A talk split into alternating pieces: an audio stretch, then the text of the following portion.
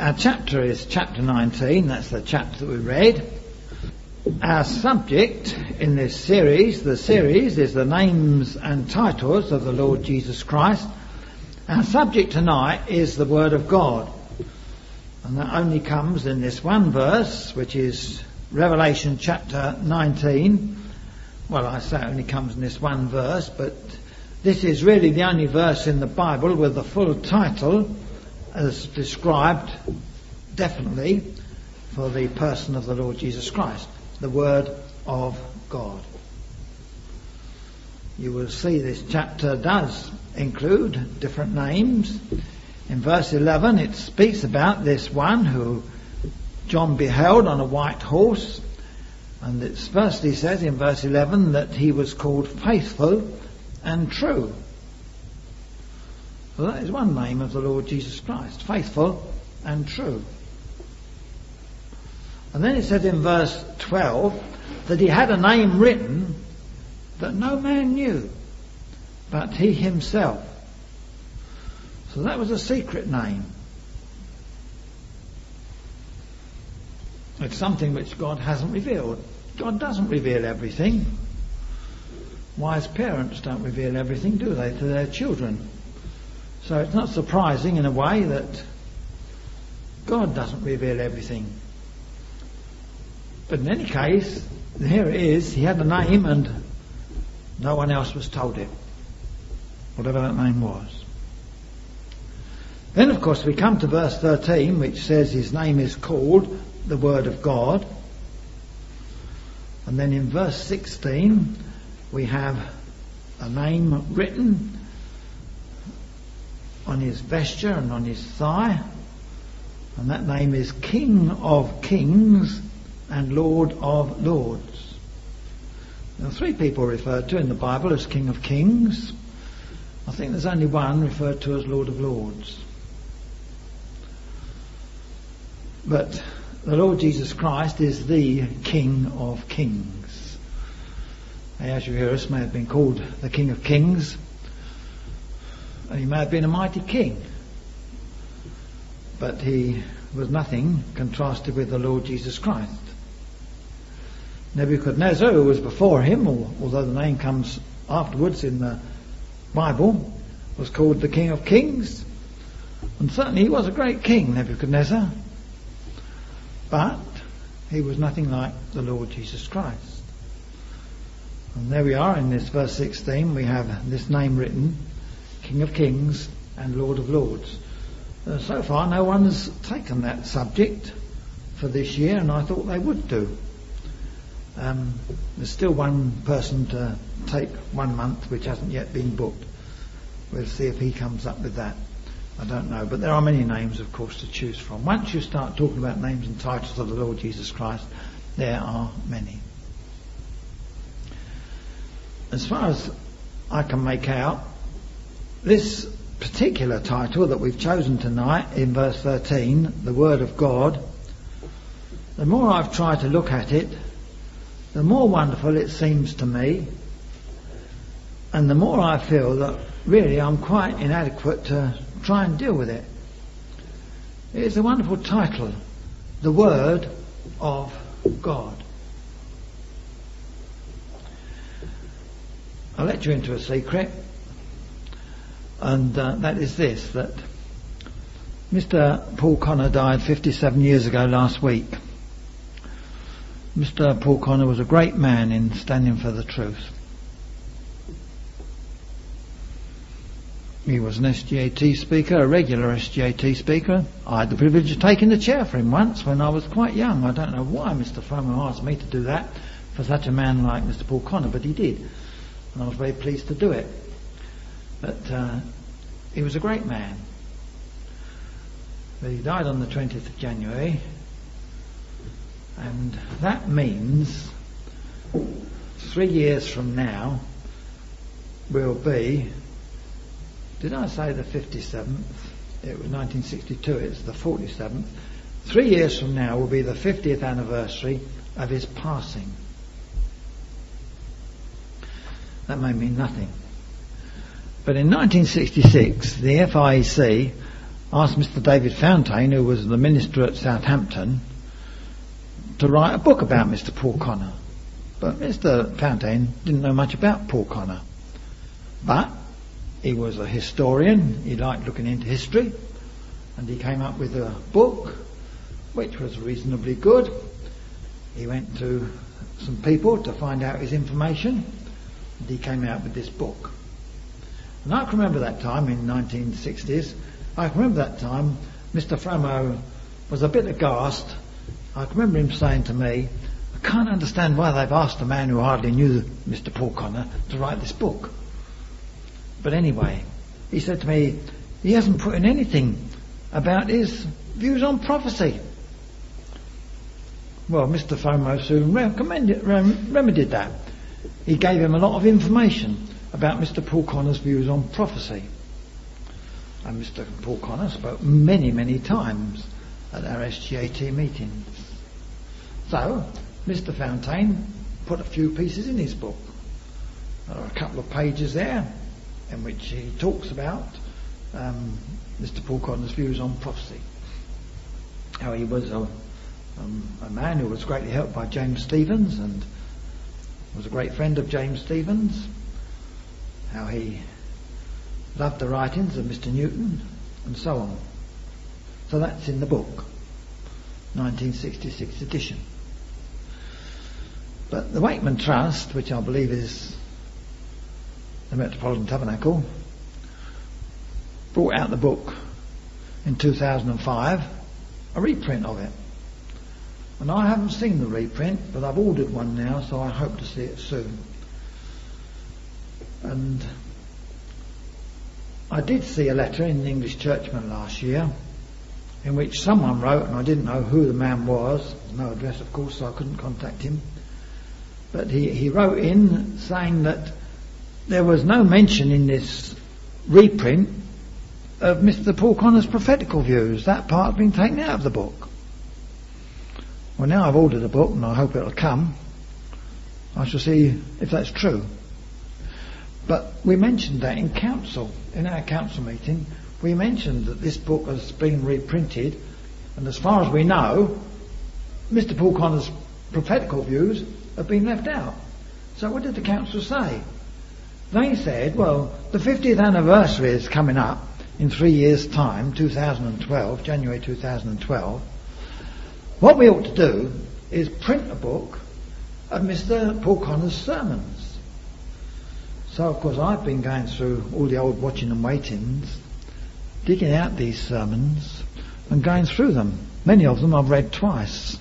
Some I've read three times. and uh, they're lovely to read.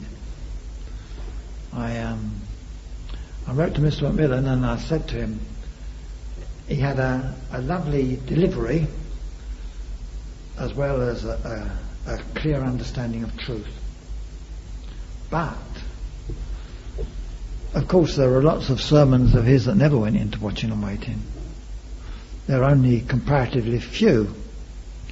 It's going to be about 30, I suppose, in the end. I don't know exactly, I haven't counted them but um, that were printed in one form or another. But what I was going to say was this. On reading his sermons, it makes me feel very incompetent to try and deal with a subject like this tonight. Dear Mr. Poole-Connor dealt with things so beautifully, so thoroughly, so clearly and so concisely. It was lovely to read what he had to write. But there we are. I've got the subject, the Word of God, and I, have thought since I've been reading these sermons of Poole-Connor, I thought to myself, why ever did I choose this subject? Because I don't think really that it's an easy one. It, not that there's not much about it in the Bible, but what I mean to say is, it's um, it's such a full subject. You can never really say what ought to be said. I, I don't feel I can anyway. But I'll try and bring a few things before you tonight. I thought we could just look at it under three heads. The meaning of the title, the Word of God. That's the first one. And the, the second one, the setting. And that of course is looking at it as it comes in this particular chapter, Revelation 19. and then just shortly at the end, just the application. The meaning, the setting, and the application. The, the word is, of course, in the Greek, you all know that quite well, logos. That's how we would say it in our English. In English, we would spell L-O-G-O-S, logos. And it's a word that's used in the Greek, that's in the New Testament, a lot of times. It's uh, translated in a, a lot of different ways.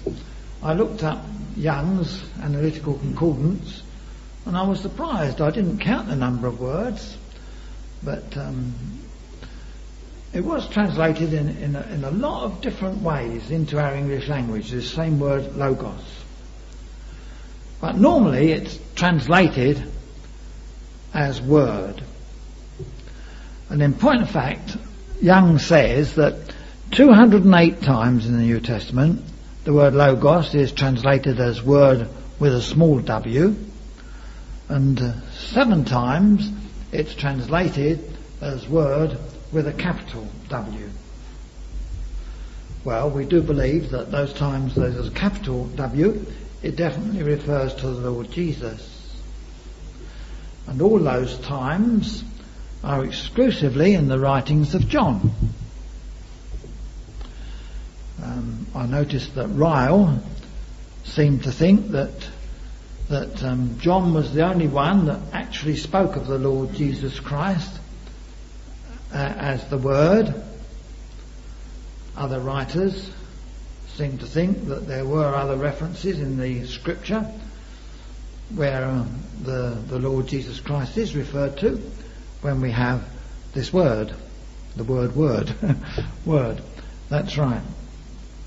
But John uses it in the main and you will know, of course, that it does come in John chapter 1. It comes four times in John chapter 1.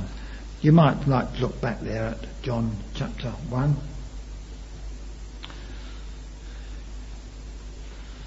The gentleman here from Paignton tonight. I don't know whether I should mention this, but there used to be a public house in Paignton. Did we talk about public houses at SGAT meetings? I can't ever remember that before happening.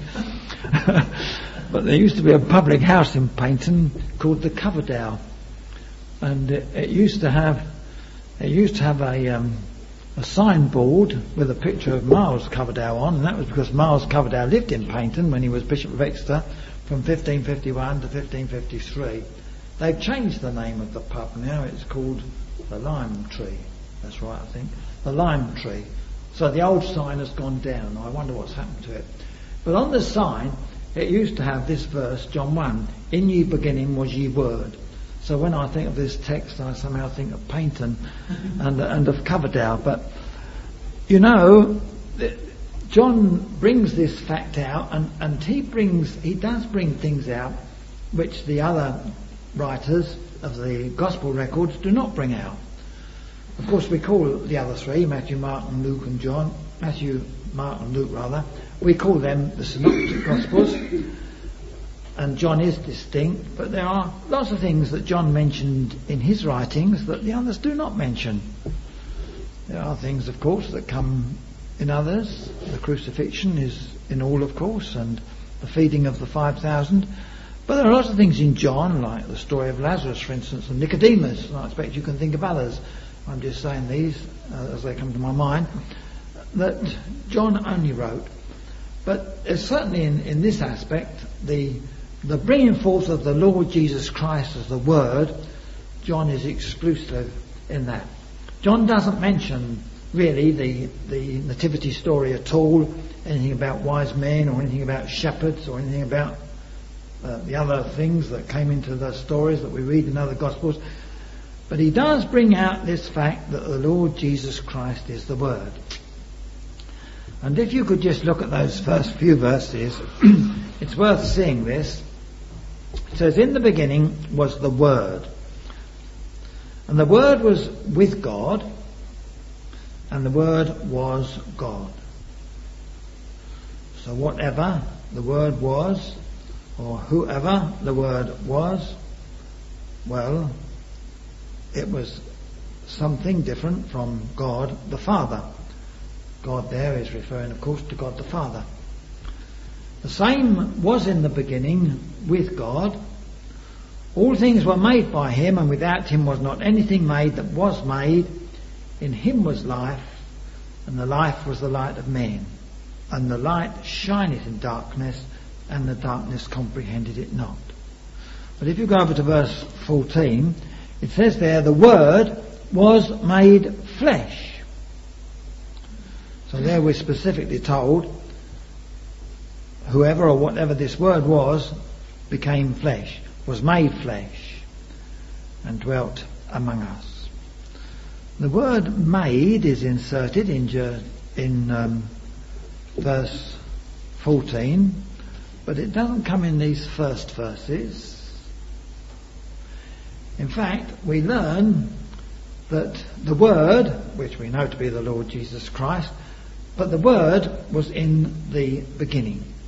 Now, when Mr. Park was here last September, he referred to the fact that the Bible starts with the name of Christ and ends with the name of Christ. Right at the beginning of the Bible, in Genesis, you have in the beginning. The beginning is the name of Christ. And it ends with Amen. Amen is the name of Christ. And the whole book is about Christ. I once went to a TBS meeting um, years ago when I was a boy. This was, uh, and somebody was saying that the first letter in the Bible was I, and the last letter was N, and the whole of God's word is in that that uh, well between the I and the N in in the Bible. But here we have in the beginning was the word. I think there are some things that are very important to say about the word in connection with this. First of all, that the word is eternal. In the beginning, if you could go right back to the beginning, the word was already there. The Lord Jesus Christ was there. That's the emphasis. He was there before all things. He was there at the beginning. In fact, that word was really means existed or was existing, was already existing. The word was there. So we have we have it carefully stated there that the Lord Jesus is eternal. It's a very important point. The word didn't become the word when he became flesh. He was always the Word, always the Word. He did become flesh. That's what we read in verse 14. But he was eternally God. Our forefathers used to emphasize the doctrine of the eternal sonship. He was eternally the Son of God. So he was eternally the Word of God. The next thing we learn there is that he was a distinct person. The Word was with God, with God the Father. Now he's one with the Father, co-eternal, co-equal, and a co-lot of other things. One with the Father, but he's a distinct person. He is a person in the Godhead. It is one God. And these things perhaps might be hard for our finite minds to grasp, but we have to believe the revelation of God in the Bible here that the Lord Jesus Christ was with the Father, and that was so right from the very start. Well, there was no start in a way, but in the beginning. We can't go back to the beginning. Uh, that was eternally so. Something again we can't grasp. And the next thing we learn about the Word was that He was God. I remember Mr. Malcolm Watts emphasising that, that very often people don't read that little phrase correctly. They say the word was God, as if he was God and isn't now. But that's not really what, it indic- what it's saying. What it is saying is the word was God. The word was God. He was God. He was always God. The Lord Jesus Christ was always God. So that's a very important thing to take in, isn't it? And of course, in these the next few phrases, verse 3, we find that all things were made by him. Uh, I want you to take special notice of that because it must come out later. He is the creator of all things. The Word is the creator. And then it says, In him was life, and the life was the light of men. All the light that men have or ever had came from the Lord Jesus Christ. Is that what you understand by those words? That's what I understand by them. It really means that Adam and Eve, before they fell, the light they received and the life they received was from the Lord Jesus Christ. That's a tremendous thing when you start thinking of it, isn't it? And then, of course, when you come to verse 14, you find that the Word was made flesh. So that's what happened in time.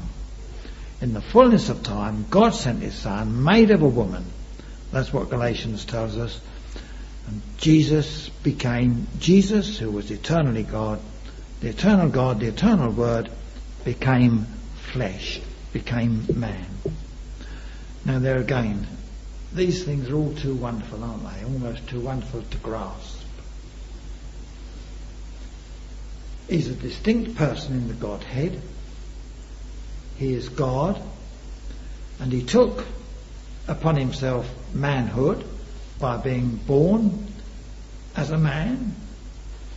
He still retained his Godhead, but he's very God and very man.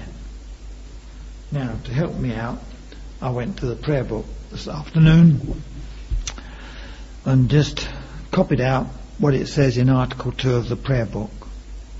I expect I could have gone to some other confession, but I think the prayer book is very good. Article 2 of the prayer book is of the Word, or Son of God, which was made very man. This is what it says, and I think this is wording it more perfectly than I ever could.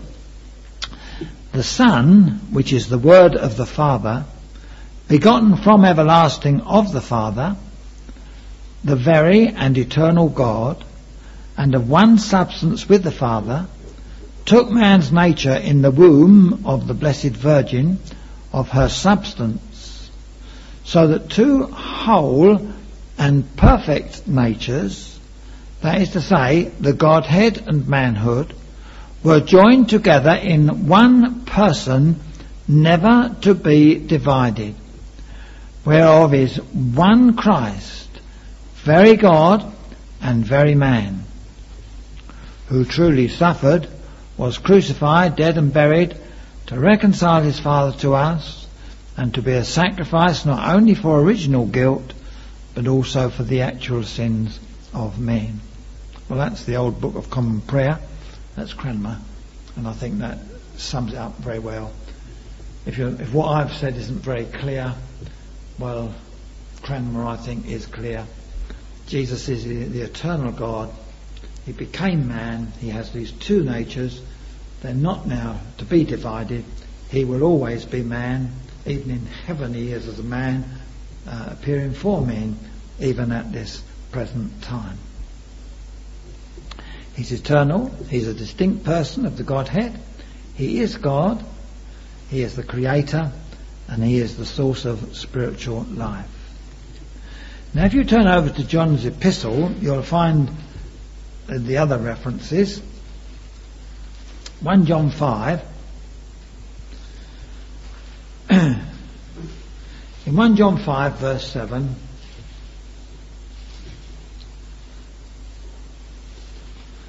I suppose really we ought to read it all to get the context, but you will know it anyway, so we'll keep to verse 7 for the sake of time.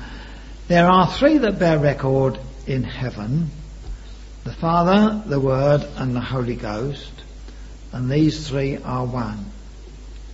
And there are three that bear witness in earth, that's the next verse, the Spirit, and the water, and the blood. And these three agree in one. I just mentioned that next verse 8 because many of you will know that in the Westcott and Hort manuscripts, um, some of this verse is left out, or these verses are left out. It just gives the first part of verse 7, then goes to the end of verse 8. There are three that bear record in heaven, and then it goes on, or these three are one, something like that. I'm not quite sure what it says in the modern manuscript, in the modern versions, but notice in our authorized version there is no word in italics. There's nothing put in. The received text gives it as we have it here. These words are all included, and there are three that bear record in heaven the Father, and then there's the Word. The Word and the Holy Ghost.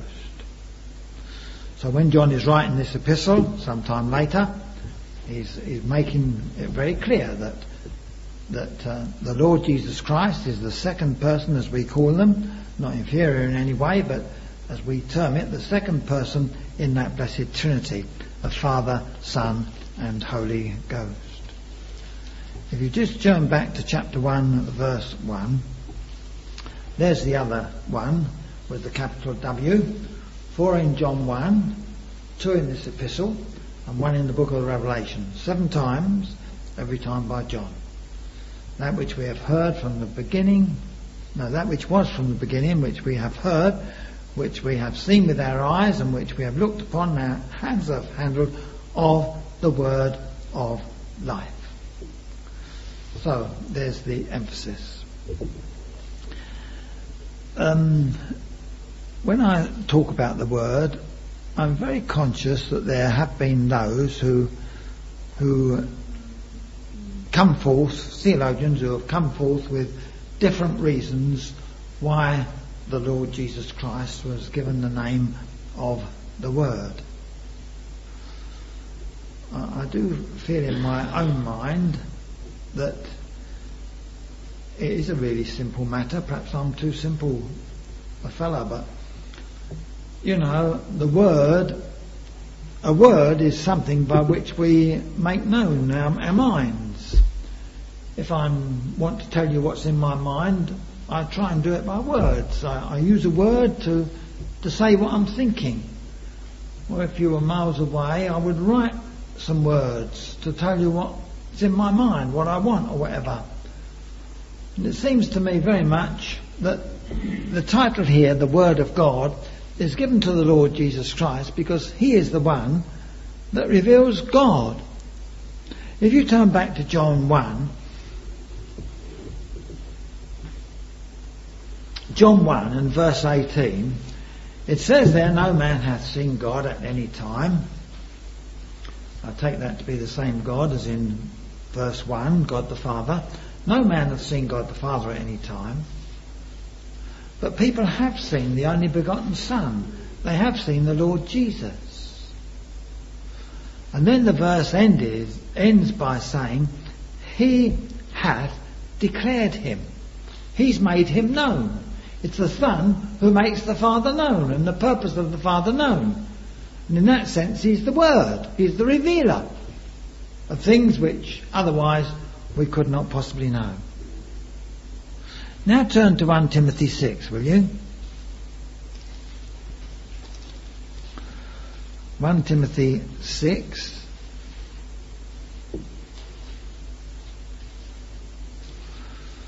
Again, a well-known verse, but it's good to look at it. Who only hath immortality, dwelling in the light, which no man can approach unto, whom no man hath seen nor can see. So this text really, the apostle here is emphasizing the fact that no one can really see God the Father. He is absolute purity and there is no way in which any of us could behold him. Now turn over to 1 Peter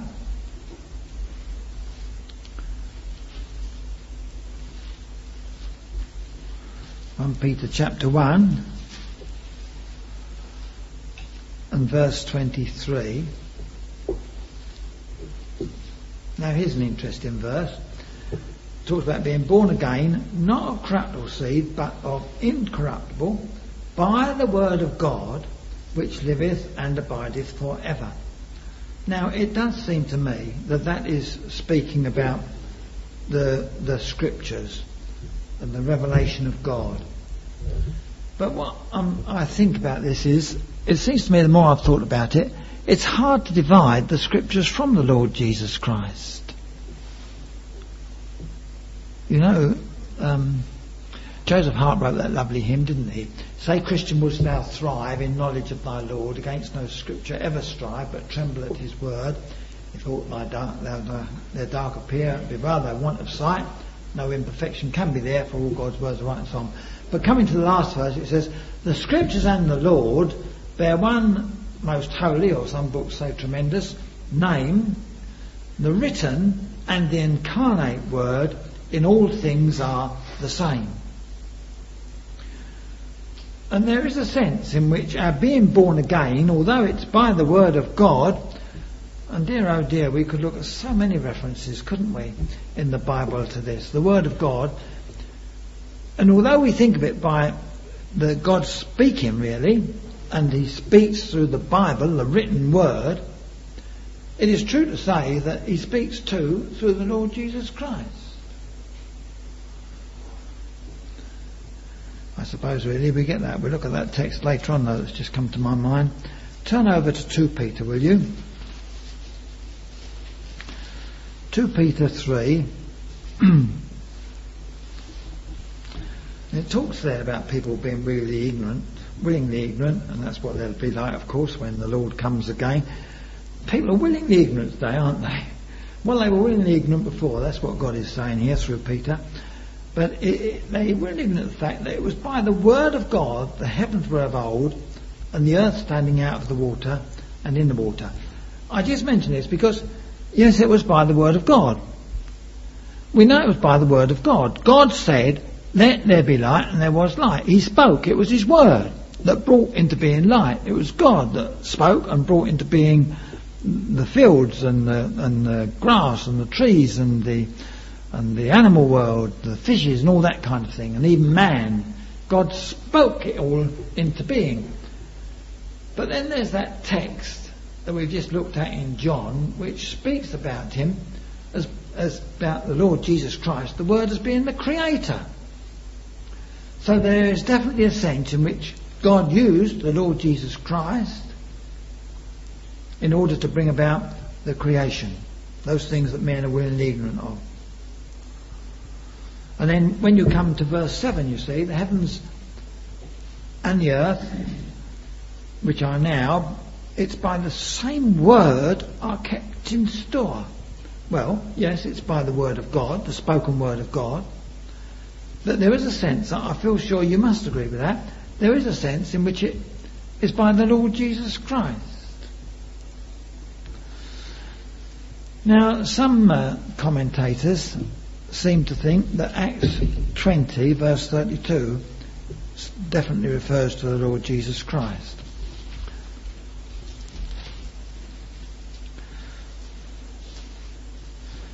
Acts 20, verse 32 where the apostle says, I commend you to God and to the word of his grace and to the Lord Jesus Christ. The grace of the Lord Jesus Christ. Well, there must be some link somewhere, I think. I wouldn't be dogmatic about that. But there must be some link somewhere. And the same with Hebrews 4. That again is a well-known text, Hebrews 4 verse 12. The word of God is quick and powerful and sharper than any two-edged sword. Well, that does speak about the written word. We, we use that as, as speaking about the Bible, don't we? But on the other hand, um, it, the Lord Jesus Christ as the Word would also be involved in God's work in that way. And the other text in Hebrews that I thought of just earlier is, of course, chapter 1.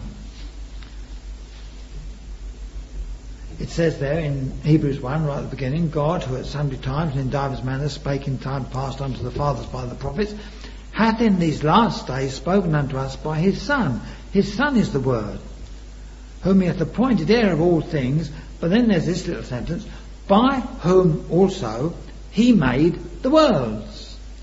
Does that make some of these other things click into place?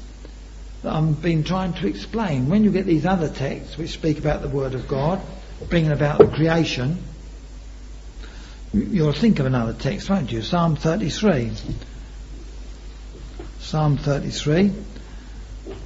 It says there in verse 6, By the word of Jehovah were the heavens made. Well, yes, it was by God speaking them into existence.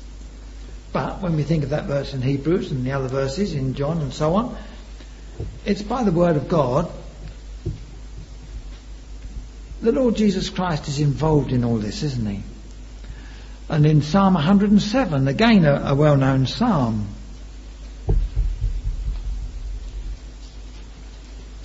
Psalm 107, it says there in verse 20, He sent His word. Well, it was true that God spoke to them.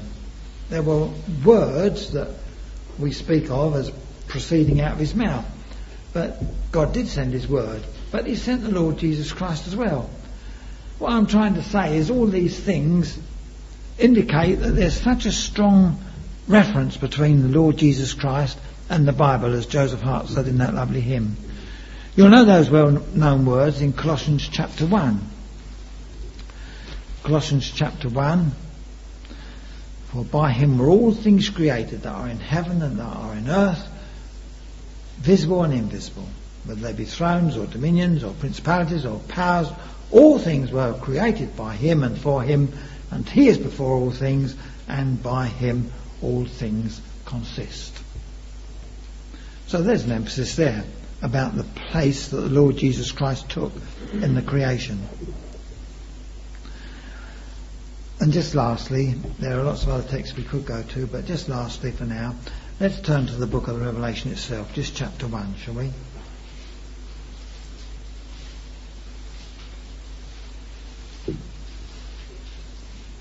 It's a small W again here, although it's John writing, but in verse 2, verse 1 speaks about it's the revelation of Jesus Christ.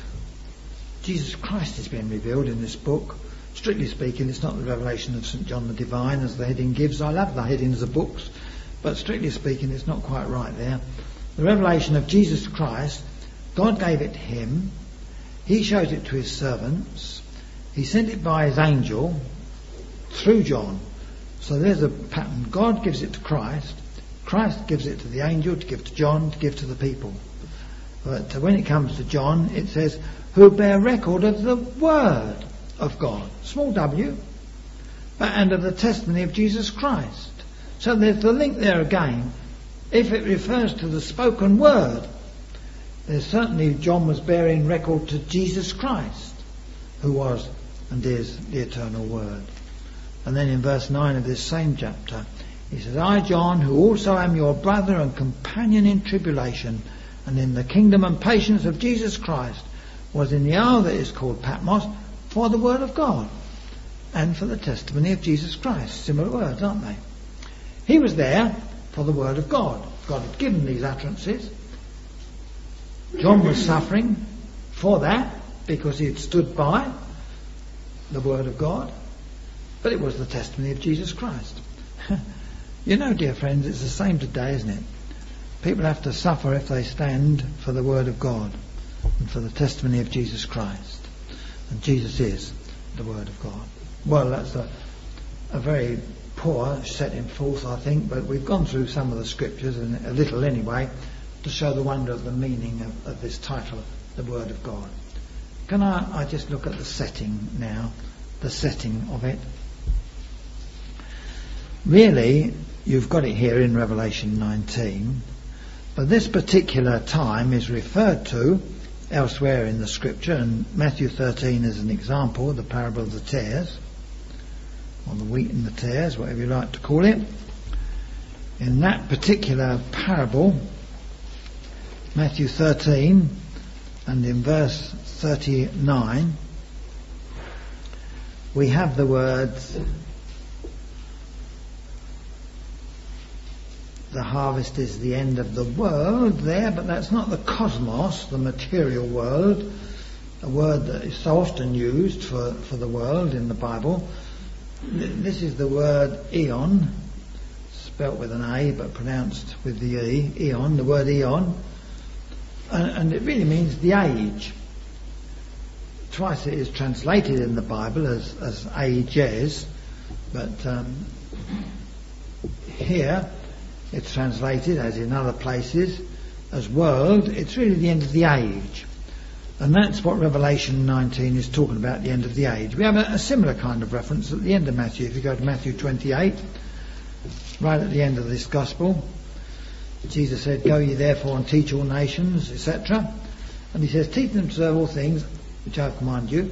And then he says, Lo, I am with you always, even unto the end of the age.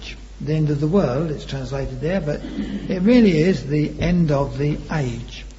And uh, this is the period, the setting here in this particular chapter. Now let's look at this uh, chapter, can we? Revelation 19. Mr. Newton gives, in his book Facts of Prophetic Scripture, he gives a very good little summary of the book of Revelation. I always carry it in my Bible. I think it's very useful to have it in your Bible. The summary that Mr. Newton gave in his book of facts of prophetic scripture. But um, when it comes to these last chapters, he, he points out that really the chapter divisions perhaps are not as helpful as they could be. Well, I'm thinking of chapter 19 tonight, just chapter 19. But he suggests that chapter 19 should be just these first 10 verses, verses 1 to 10. That speaks, of course, of uh, what happens in heaven as a result of the previous two chapters, or the previous chapter anyway, being brought to pass. And then he, he gives the next chapter, chapter 20, as from 1911, 19 verse 11 that is, right through to chapter 21 verse 8. And then chapter 21, he feels should have been verses 9 to 22 of that chapter. No, 9 to the end, sorry, right through to 10 to 2 and verse 5. That's what we have here. And then the, the closing remarks or conclusion just um, from verses 6 to 21. Well, that's just how he gives it, but we'll not concern ourselves with that tonight. I'm, I'm just going to go through as quickly as we can through this chapter 19 to show the setting when the Lord Jesus Christ will be seen as the Word of God.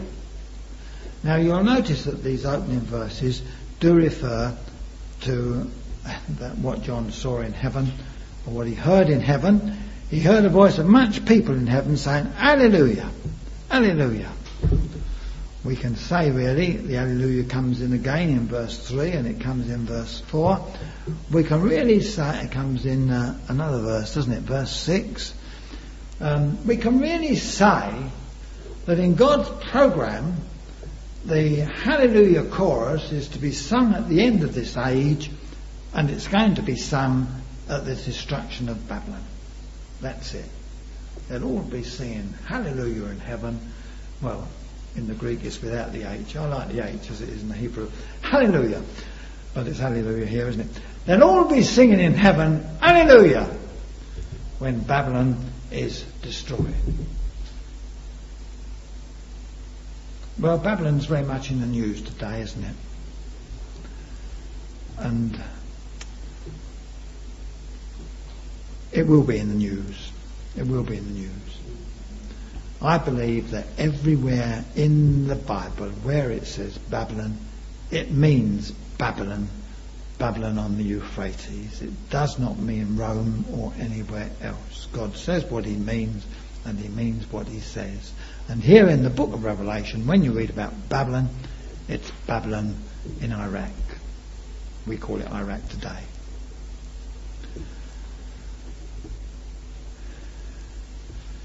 You know, people laugh at us, don't they?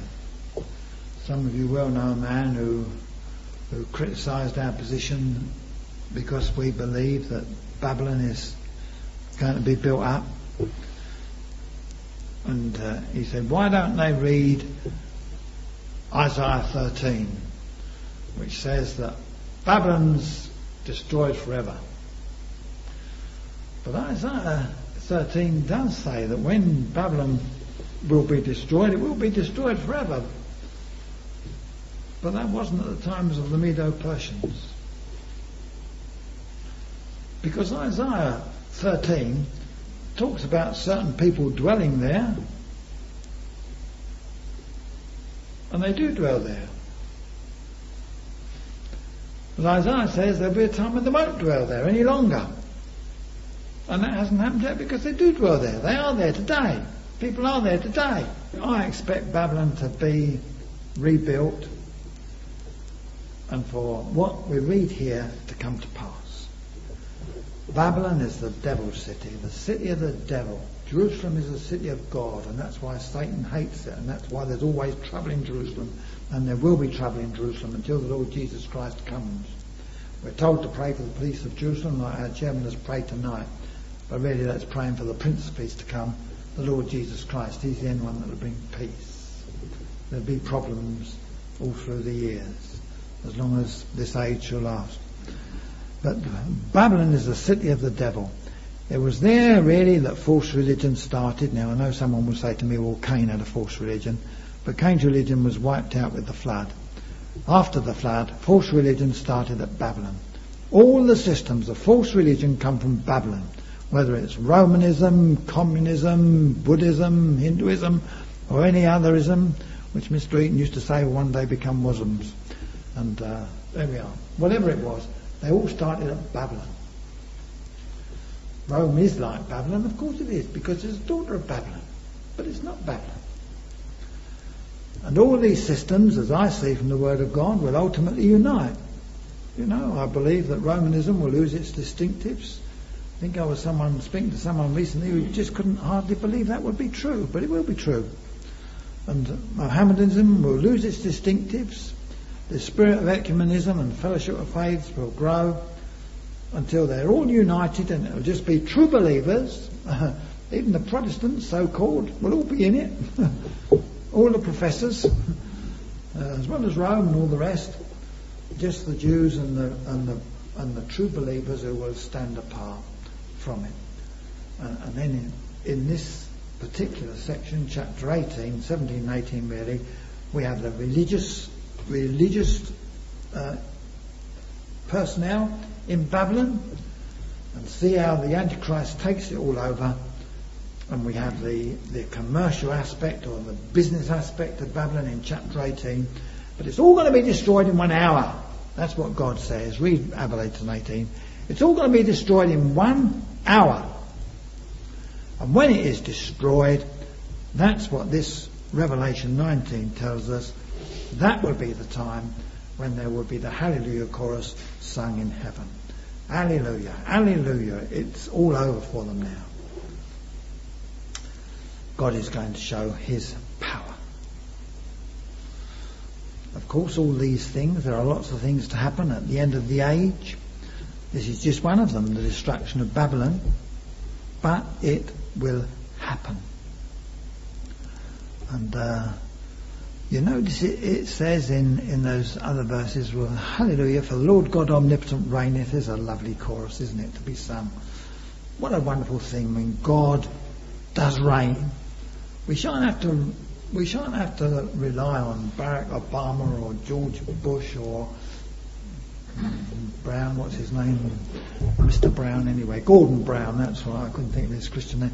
Or any of these other men, they all come and they all go, don't they?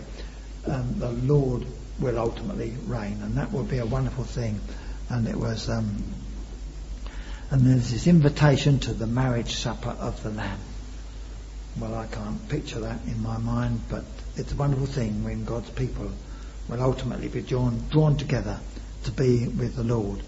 And we read there at the end of verse 9, these are the true signs of God. You know, they're true. it will happen. It's not just a, a, fairy story, a wild idea. It's the true signs of God. People listen to them, what men say and think they're true. But the fact is that it's what God says that's really true. Why don't people listen to what God says? Why won't people believe what God says? Why are people so obstinate? Well, of course, it's our human nature. But they're the true sayings of God. And here's an interesting verse, verse 10. John fell at his feet to worship him.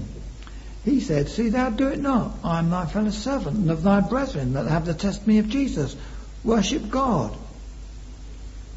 I've been thinking about that verse this last week when I've been thinking of this meeting. You know, I trust we don't worship any servants of God. We love them, and it's right that we should love them. I've, I've grown a, a greater love for Mr. Poole-Connor in reading his writings, and some of these other men I've been reading through, and Mr. Fromow's, and some of these writings. It makes me love them more and more when I read them. I love them. I love them dearly. And remember this always. They're only servants of God. They're only servants of God. It's God we have to worship. But then in verse 11 comes forth this picture of the Lord Jesus Christ. It's a vision that is given to John, something that is happening in heaven, which is a picture of something which will happen subsequently on earth. It's the Lord Jesus Christ who will come. And is the Lord Jesus Christ. You know, in, in um, verse 12, it says there, his eyes were like a flame of fire. And if you look back in chapter 1, perhaps I didn't ought to do that now, but he is described in that way. And on his head were many crowns. Now that's, I think that's lovely, don't you? On his head were many crowns.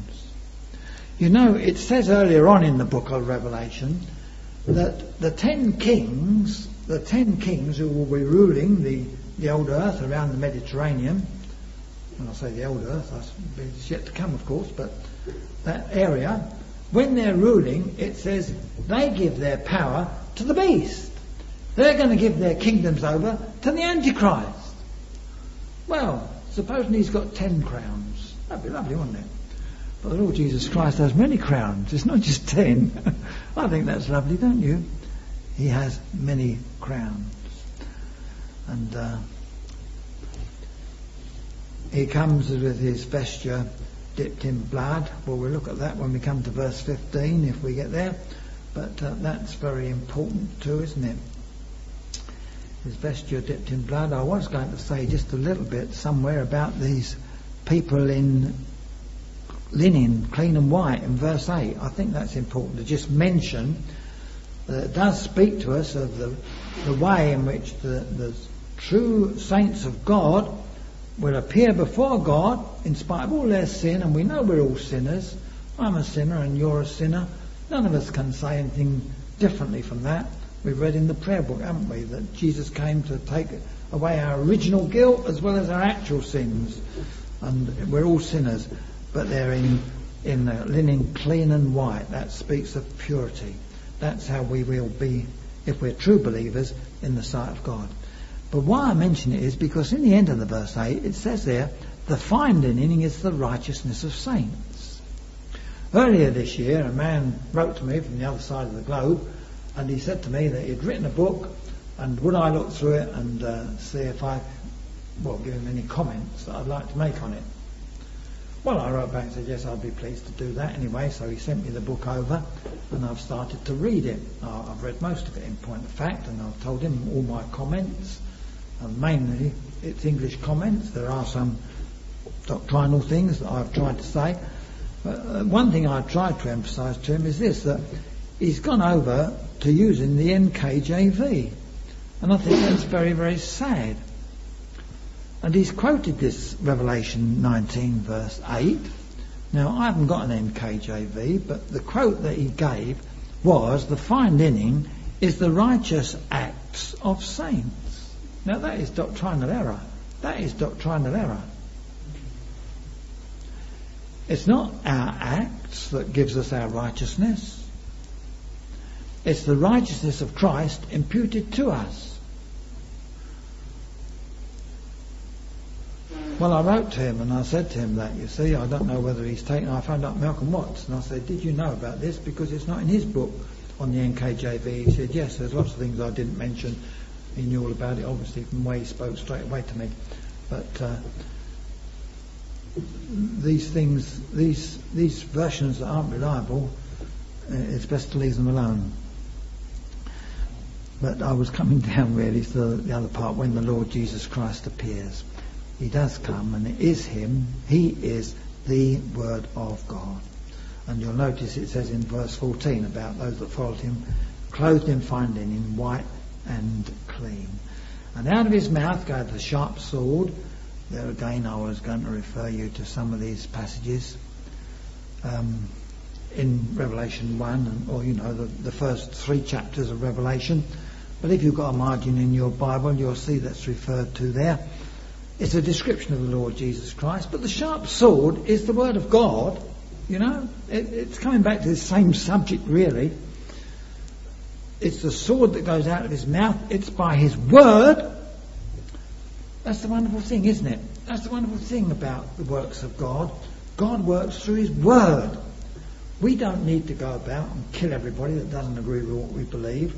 We don't have to be rough with them or unkind to them even. It's by the words of truth that the witness is given. It's by the words of truth that the battle is won. Anyway, He'll have a sharp sword in his mouth that he should go and smite the nations. He shall rule them with a rod of iron. Well, now, I was going to refer to some of these other places. Uh, you have, might have them in your margin. They're in the margin here, Psalm 2, and, uh, and of course in chapter 2 and in chapter 12 there are references to this rod of iron. The chapter 2 is a very interesting one um, because it talks about believers there. And I would also like to have gone to Isaiah 11 and Psalm 110, but I don't think we've got time to do that now. But the Bible does speak about this rod of iron. This rod of iron speaks to us of his strong government, doesn't it? Strong government. But then he goes on to say about his judgment, because it says, He treadeth the winepress of the fierceness and wrath of Almighty God. That's what this Word of God, the Lord Jesus Christ, will do. He will tread the winepress of the fierceness and wrath of Almighty God. And there you are, that's a quote. If you, I was going to look it up in Isaiah 63, but it's probably in your margin. It's referred to actually, as well in Revelation 14. You can look these up if you will when you get home. But when you tread a winepress, you tread on the grapes and squash them all out. That's what they used to do, tread the grapes out and the juice ran away. You know, a lot of our hymns, no, perhaps not a lot, some of our hymns talk about the treading of the winepress as if it's the Lord Jesus Christ suffering for sin. Well, that's not what it means at all. Jesus did suffer for sin and he did bear terrible judgment, that's true. But when the scripture refers to the treading of the winepress, it's the Lord Jesus Christ as it were, bring his judgment while it is to the Antichrist and the nations that are ruled by the Antichrist, as I see it here. It's not the general, uh, I can't go into all that now, can I? It's not the general resurrection. It's Christ dealing with the armies of the Antichrist when he comes. But surely you will understand that. The, the resurrection of the unjust is a lot later. But when he comes, he'll be dealing with those who have joined in the Antichrist's army. And uh, then there's this cry for the birds of the air and things to eat of their flesh. That's an amazing thing, isn't it? They're all going to rise. They're all going to rise. The flesh is going to rise, just like Job's. The worms destroyed his body. In his flesh, he should see God, and these will be destroyed, but they'll all have to rise at the, the great and final resurrection of the unjust. And that's a very solemn thing to see, isn't it? But when you come to verse 19, it says there, I saw the kings of the earth and their armies gathered together to make war against him that sat upon the horse and against his army. And the beast, that's the Antichrist himself, of course. Do I need to emphasize that? I'm sure you know it. The beast was taken. It's not a system that's taken, it's a person that's taken. The beast was taken, this final ruler, it will be worse than any of today's rulers, much worse than any of today's rulers. This final ruler is taken, and what God does with him, he takes him and his and his false prophet. You remember Revelation 13 talks about these two men. It talks about the trinity of evil, really, the devil and the the, the beast or the antichrist, the false prophet, the man who often been described, hasn't it, as the, like Goebbels was to Hitler, the false prophet will be to the antichrist. But God takes these two persons, the Antichrist and his false prophet, the false prophet that wrought miracles before him in which he deceived those um, that had received the mark of the beast and then that had worshipped his image. And these two were both, even before Christ's reign, these two were cast alive, their people being cast alive into a lake of fire burning with brimstone. Now, really, I, I have nothing to say on that because I, I would like to say more, but I don't think the Word of God could be any clearer. It speaks for itself. They're taken and they're put in Gehenna, the lake of fire. And that's referred to, of course, at the end of chapter 20, isn't it? The lake of fire, verse 14. That's the second death. Death and Hades are cast into Gehenna. Those who are now in what we often call hell will be cast into the lake of fire, ultimately in the judgment of God. But here in this Revelation 19, you have the picture that these two men will be cast into it at that early stage, before the devil is, because that happens afterwards, and before the rest of the dead are put into the lake of fire, these two men go. Well, we've just rushed over that really, but these are very, very solemn things, aren't they? Uh, but they're, they're the true words of God. They're the true words of God. It's what God says. And it's going to happen. It is going to happen. God will destroy Babylon. The Lord Jesus Christ shall come. He comes as the Word of God and he deals with the Antichrist and his armies. There will be that judgment. I couldn't help thinking of Psalm 96. It says there, many psalms we could go to. Say among the heathen, that's the nations or the Gentiles, that Jehovah reigneth. The world also shall be established. If you don't know what these verses mean, buy Deber on the Psalms. He will tell you what it means, but I'm telling you what it means. It means Revelation 19. It's going to happen then. Psalm 96 is fulfilled when Revelation 19 is fulfilled. The world also shall be established that it shall not be moved. He shall judge the people righteously. Let the heavens rejoice and let the earth be glad. Let the sea roar and the fullness thereof. Let the field be joyful and all that is therein. Then shall all the trees of the wood rejoice before Jehovah, for he cometh. For he cometh to judge the earth. He shall judge the world with righteousness and the people with his truth. Just lastly, um, the application. We'll be very quick on this. I think in a way there's a word in verse 5 which sums it all up in verse 5 of Revelation 19, it says, Praise our God, all ye his servants, and ye that fear him. Ye that fear him. That little word fear. You know, this really divides the world, doesn't it? There are people who fear God, and there are people who don't fear God. That's really the truth of the matter. And you tonight are either amongst those who fear God or you don't fear God. If you'd rather do what a man tells you than you would rather do what God tells you, to me that's an evidence that there's something wrong with the fear of the Lord in your heart. This fears the spirit of faith, a confidence that's strong, an anxious light to all that's right, a bar to all that's wrong. That's the verse that's meant a lot to my wife and I in this last few months.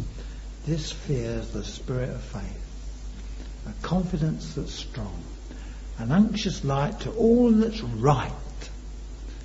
If you fear God, you'll want to do the right, whatever people say about you, whatever they do to you, whatever they think of you. It doesn't really matter. You'll want to do the right, an anxious light to all that's right, a bar to all that's wrong. I think really, if we have that fear of God, we will keep these things in mind. That the Lord Jesus Christ is coming again. And he's come to deal with men. He is come to deal with men. And we're all involved in this. There is a time when we must all stand before God. We either stand clothed in the righteousness of Christ, or else we're condemned to eternal judgment, to be with the Antichrist, and indeed the devil. You know, that's a fact. It is a fact. People who don't fear God, they're all ultimately to be cast in the lake of fire. Modernist ministers might not like that, but the Bible is quite clear on the issue. And I think this chapter is quite clear. Plenty of other chapters anyway. But it's something we ought to keep in mind all the time. Everything you do, every day, think of it. I must one day stand before God. There is this time coming.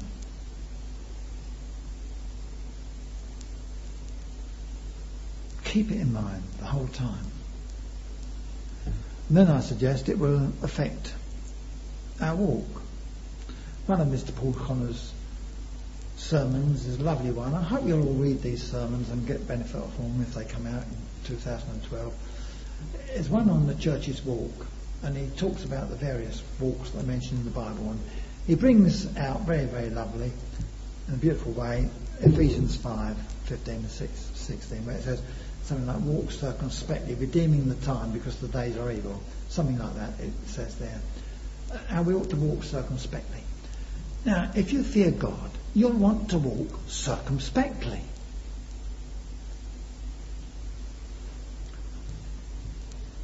You know, John says in his epistle, 1 John 3 verse 3, about every man that hath this hope in him purified himself.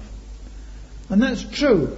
If you really believe what it says here in Revelation 19 about the coming of the Word of God, the Lord Jesus Christ, You'll not want to work in, walk in paths of impurity. Purifies himself. That's what a man will seek to do. You don't have to have me watching you or any of your deacons or your minister or whatever watching you to see if you're doing the right thing or not. You'll be conscious that God is seeing you, all that you do. And it will have that effect upon you. You'll want to do what is right. I used to love that verse, 1 John, well, I still do, 1 John 3 3. Mr. Frum always used to say, the, the scriptural hope is a purifying hope. And that's true. I think it's a good sentence to get in your mind. I've had it in my mind since Mr. Fromow was alive. Good to keep there. The scriptural hope is a purifying hope. And of course, if I took you over to Peter 2, it says there about walking diligently as you see the day approaching. You know, it's an emphasis in Scripture, isn't it, that our walk will be such. It must. If we really believe these things, they must have an application on our life. We won't want to walk carelessly. Because I have to emphasize the fact too that it will really mean separation. That's what the Bible teaches, to come out and be separate and touch not the unclean thing. There again, that's something that people don't like to hear these days. But that's what the Bible says. And really, when you think it through, it's a terrible thing not to be separate from those who are going to the lake of fire. We've only read of the beast and the false prophet going to the lake of fire tonight, but all the unregenerate will go into the lake of fire. It's an awful thing to go with them. And therefore, I feel there should be an emphasis in our preaching, and there should be an emphasis in our, our thinking on separation from the world it's a thing that's almost forgotten these days. When I was younger, it was emphasised more. Separation from the world. What wasn't emphasised so much in the olden days was separation from false religion. But that's an important thing too. Separation from false religion.